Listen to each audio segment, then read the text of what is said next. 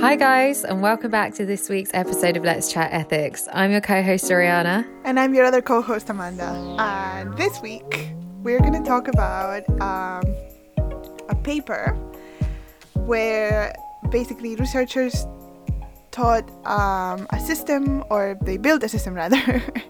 I don't want to say taught, I think that personalizes systems a lot a bit too much, but basically they train the system to detect people's moral principles. Um, so maybe for our OG listeners, we have, you know, this is reminding you of the, I think it was our second episode or first episode. Or, it was our first episode. Oh, wow. Alfie! our first episode about oh, Alfie. Alfie. Wow. Okay. So Alfie, for those who don't remember, it was a chatbot that was built by I think it was a university in Germany. Yeah. Um, yeah. That could make kind of moral judgments. So they basically they showed that uh, word embeddings, which we've talked about before, it's like um, a vector representation of language. They contain societies or the particular group that you've extracted these embeddings from. Um, it contains their uh, moral judgments and moral ideas. So um, I guess it kind of makes sense from that that um, you might be able to detect people's moral principles. Um, so I'll describe kind of what the experiment is, uh, how they've done it. So basically, they had people um, rate their opinions, their own opinions. So it was 500 volunteers. Uh, were given questionnaires where they had to rate eight topics, uh, the political and um, moral, I guess. So like uh, gun ownership, drugs, same sex marriage, um, and they had to rate how strongly they agreed or disagreed with each um, each policy from a zero to five, and then they were asked to write out explanations for their their opinions, and then they they used this data to train a model. So basically, the model was shown the the language that the person had used, and the model was taught to predict whether they agreed or disagreed with um, that particular topic, right? So let's say uh, same-sex marriage, um, and yeah, this was it's kind of interesting. I think um, it makes sense that you would be able to tell. I mean, obviously, I think for for humans, you know, if you read somebody explaining that they agree or disagree with um, same-sex marriage, it's gonna make it pretty like duh. Of course, you can tell because that's what they're writing about, right? Um, but computers don't actually understand language, so maybe it's a bit interesting that they the the model was able to predict not just how like whether they agreed or not. I think it was not a binary prediction, but uh, actually on on a rating scale from zero to five, how strongly they they agreed based on this.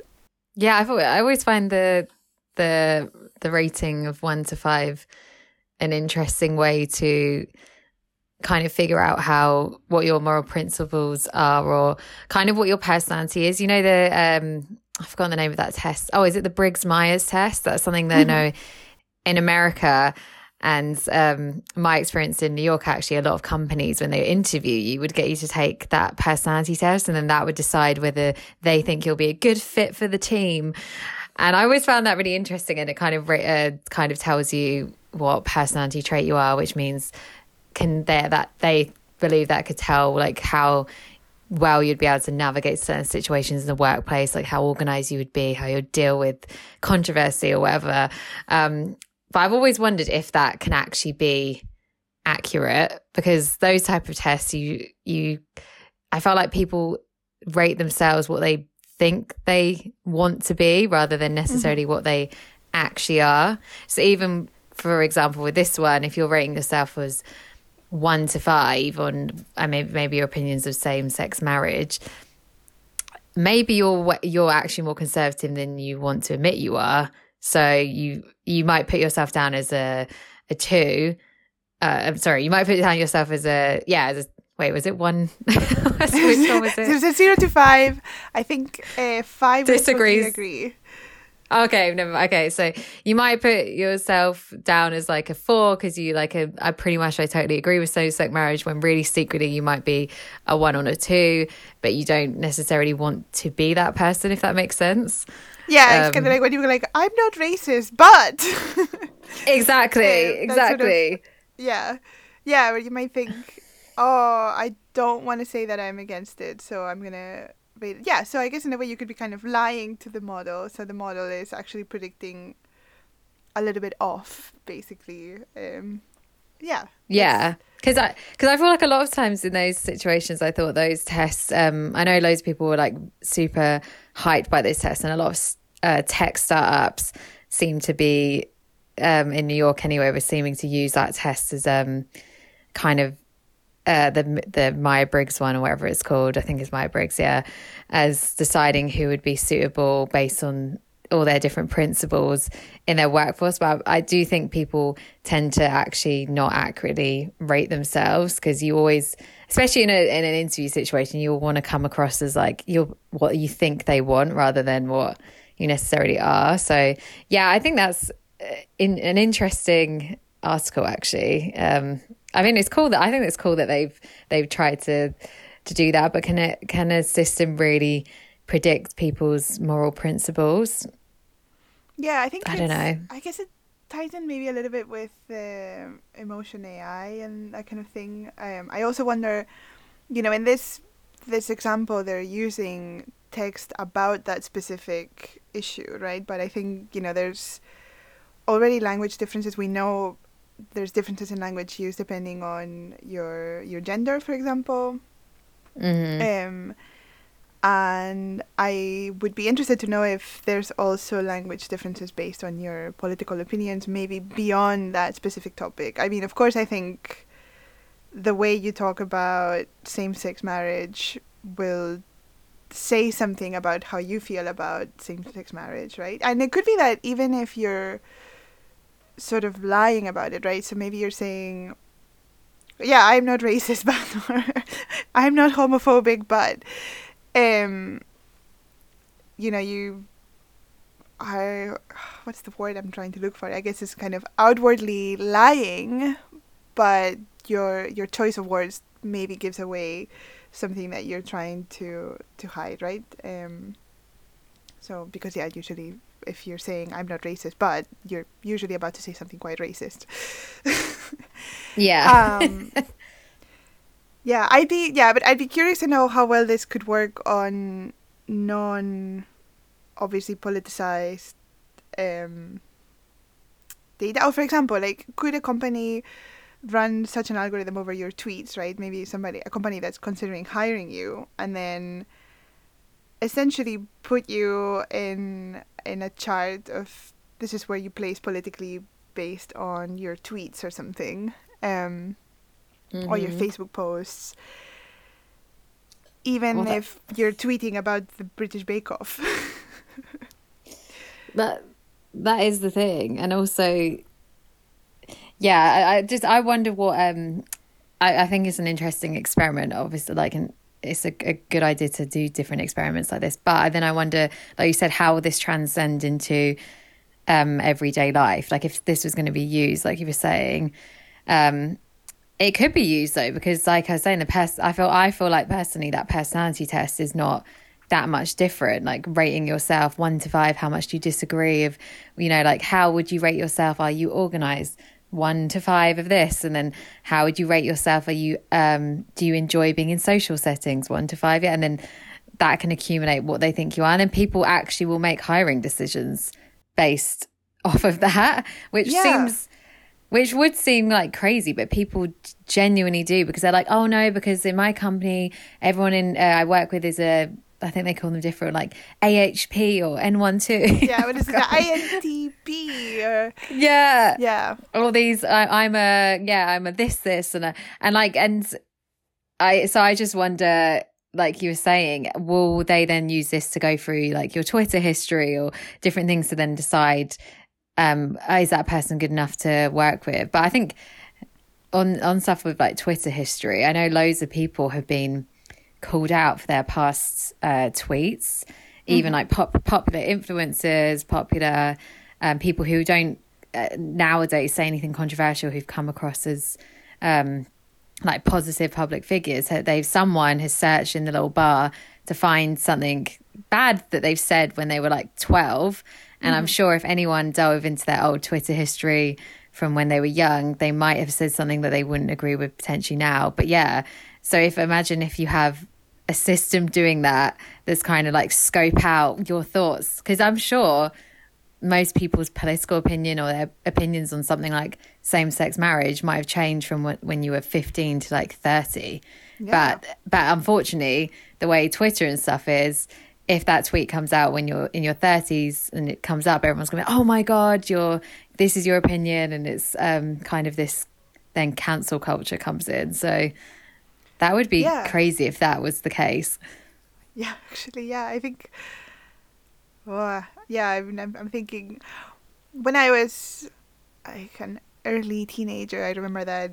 um, it was before, before feminism was cool, and um, yeah, I think yeah, it was when everybody was like, "Oh, feminism is that you know women are superior to men," and so you'd be like, "No, I think everybody's equal. I'm not a feminist." And I mean, today I would definitely say I I am a feminist, and I'm sure at that time I said no, no, I'm not a feminist, uh, and I am quite happy that I didn't have Twitter or.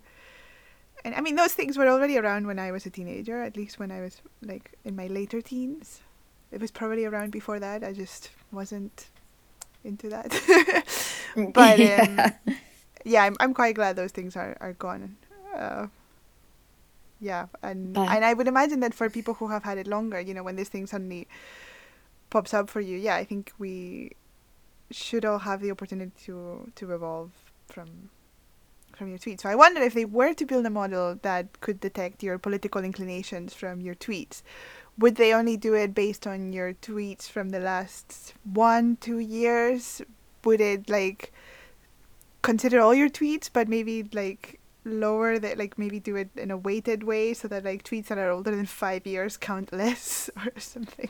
Yeah like how how would they how would they kind of do that? That would actually be now i'm thinking deep i'm like god that would be worrying actually if if you had a model that um, companies were using to to go off Twitter and maybe Facebook Facebook statuses or something like that to decide yeah. whether they like what your political view is and then what your maybe overall cultural views are and stuff like that and that's why they should hire you or not but that sounds like crazy but I'm sure that could easily happen I and mean, it, I think based on on the paper we're discussing um it's perfectly reasonable. I mean, all the things they can get from your Twitter, uh, your Twitter, your Twitter, um, or, or, other social media things, right? Like even your your captions on Instagram. And actually, I'm sure using computer vision, they can get things from your the actual images you post. Um, so I don't think it's wild to think that they could build a system that could do that. I don't know how accurate it would be, but like I mean, based on the you know all the like creepy ad- adverts that you get that are like uh, seem so specifically targeted at you, and that's from the the information that you've provided Facebook essentially or whatever social media platform. So they obviously have very very accurate models for people, or pretty accurate models, I think. Um, so it's definitely I, not wild for me to think. I don't know. That's the information that's available to Facebook itself.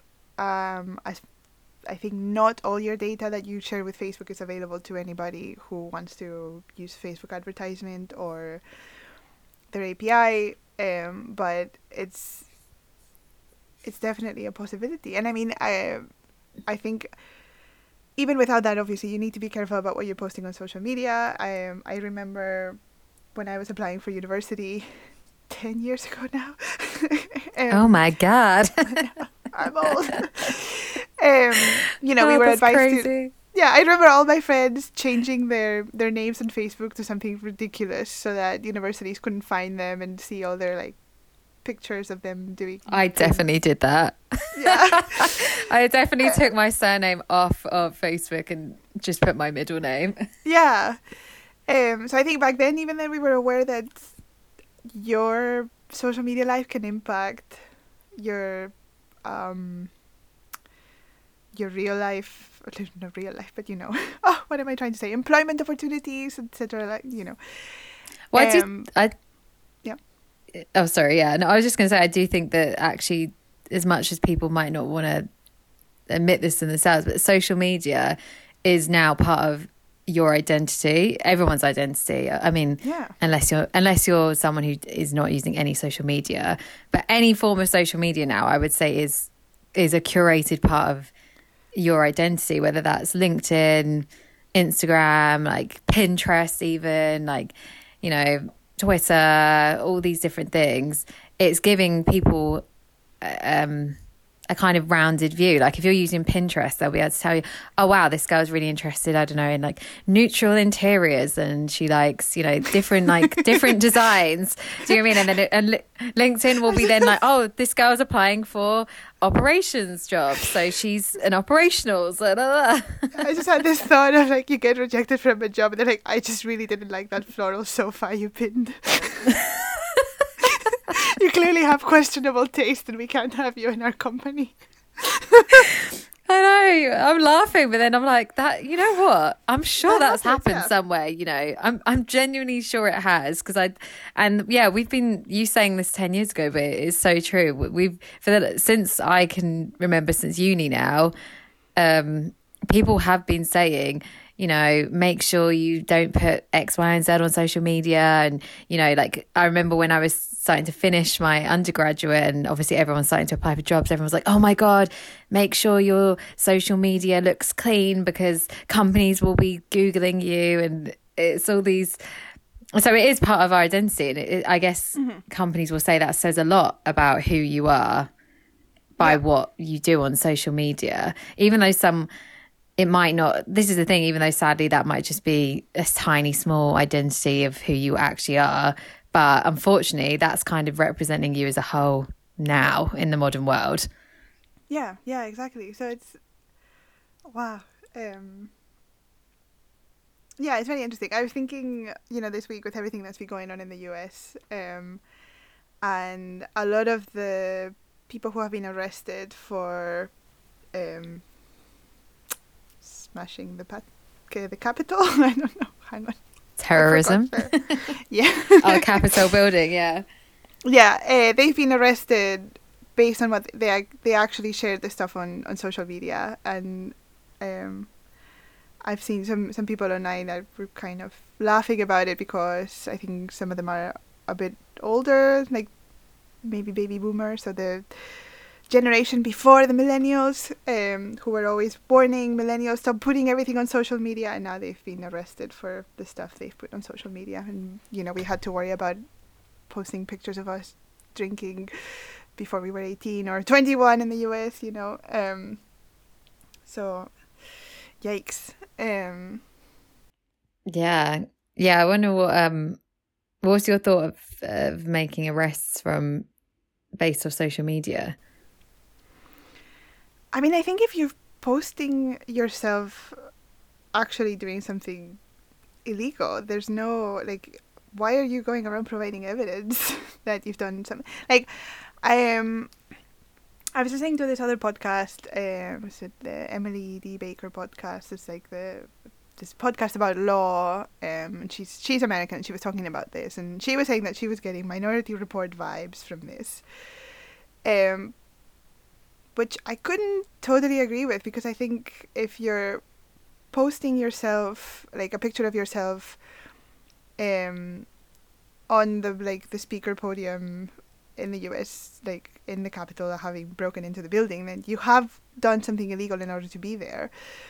Whereas a minority report they're kind of you know they're um preemptively arresting people etc based on a prediction that they might commit a crime or that they will commit a crime right um Yeah, like I, I feel like if I, I broke into someone's house, then I posted a picture of me on Facebook breaking Yeah. into the house, then I should expect to get arrested. Really, Yeah.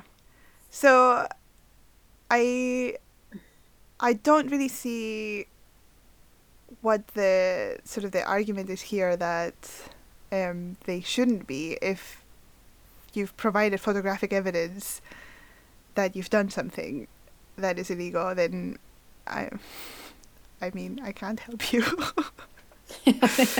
Honestly, if anything, I was like, you've literally just given the jury, the judge, and the police everything they needed to yeah to lock you up. Really, I think.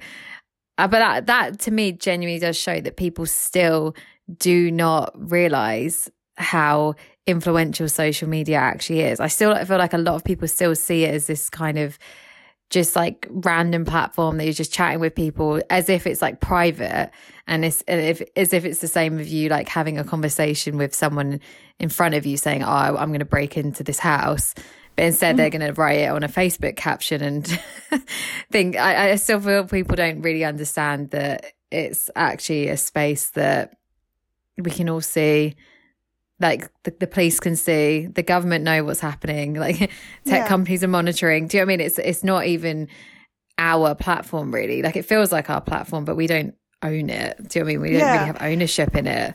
Yeah i wonder to what to what extent it's a lot to do with how easy it is like from an interface perspective to share things on, on social media right? Like instagram you just open the app and swipe right and bam you can take a picture and share it and you know similarly with other it, it's just so quick that you don't have time. I think you know before um, a lot of people didn't have smartphones so the only way to post things on facebook was actually through the browser and so you had to actually transfer the pictures from your camera or your um, your phone to to your laptop or your computer and then upload them to the website and you had to go and manually tag people and it was like a whole thing right and i think that maybe gave us a little bit more time and steps to be like eh actually is this a picture i want on social media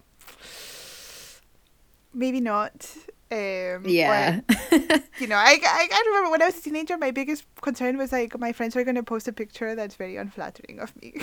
and I'd be like, how dare you tag yeah. me in this? I look like a whale. yes. Uh, yes. but right now it's just so fast. And I would imagine that like, I mean, I, I obviously don't agree with everything that's happened in the US, but I, I could imagine that, like, as a social movement with all these people that you agree with, you suddenly belong to this group you've got this anger and resentment, so you get kind of carried away to go and storm the Capitol, and then, you know, what do you do in 2020, 2021 when something exciting is happening in your life? You post it on social media. it's like, hundred percent. Yeah, you've been in quarantine for what is this? Eight, eight months, nine months, ten months? Who knows? Twenty years. yeah, I was gonna say at this Probably. point it feels like it feels like we're in the year 3000. yeah. It's probably the most exciting thing that has happened to you. So you're probably going to post it and I I don't know. I'm not taking um responsibility away from the people who who have done this obviously. Um I completely do not agree with uh, that, but I think from uh, kind of a human perspective, I can understand it's not that I think they thought it was a good idea. I think they just didn't really think, like, stop and think about it. And we've kind of enabled through social media, we've enabled this this ability to just post whatever pops into our mind immediately. And yeah, I think also probably I the this whole like likes and shares and follows and all of that also has that effect of, oh yeah, I'm gonna post this and I'm gonna get so many likes. It's gonna be amazing. So you are it's not only easy to quickly post things, but it's so rewarding when people start liking your stuff, right? Yeah, I definitely think it's a lot of uh, instant gratification, which is what social media brings. Like most people, like you're feeling insecure, and then wow, you get some likes, so you're feeling like then you feel good about yourself. But yeah, I think that yeah, that mob mentality that happened definitely was something about how they got carried away. But I also do think um, definitely privilege fell into their white privilege because I think I actually genuinely do think that the majority of them wouldn't have even considered that they might get arrested because they thought, well, they they actually see themselves as above the law. Like we're white men, we can do. And they even said there were some uh, like cops who were on their days off. Shock horror. some like American cops who were were part of the mob and i think that to me also fell into the fact that they they thought with their privilege they thought oh okay we can just post this and there won't be a consequence and that's why some apparently a lot of them are like actually outraged and shocked that they've been arrested because they thought that they were that above the war i mean above the above the law so Yeah. yeah whereas if you flip reverse it like anyone during the black lives matter protest any black person wouldn't have dared to have done what they're doing posting No. pictures themselves because they would have instantly ended up in jail so i think it was like also that also them getting caught up in the mob mentality and also think genuinely knowing that they could or thinking they could get away with it and that they're above the law Yeah, yeah, hundred percent. Um, and yeah, I think that was something that has kind of come up a lot. That actually, if it had been um, a Black Lives Matter movement, then hopefully you would have just been arrested. Based on previous history, you probably would have been shot. That's- Um, exactly that yeah it's So- yeah i think the yeah i mean the whole thing doesn't add up to me the how they just got into the building in the first place but i guess that's a story for another day because i think we're running out of time yes, we are. Okay, well, this was our actually first recorded episode of the year. It was indeed. It was indeed. Yeah, we hope you enjoyed last week's episode with uh, Mark Zerke and CDI. Um, yeah, we actually recorded that during the Christmas break, which was which was fun.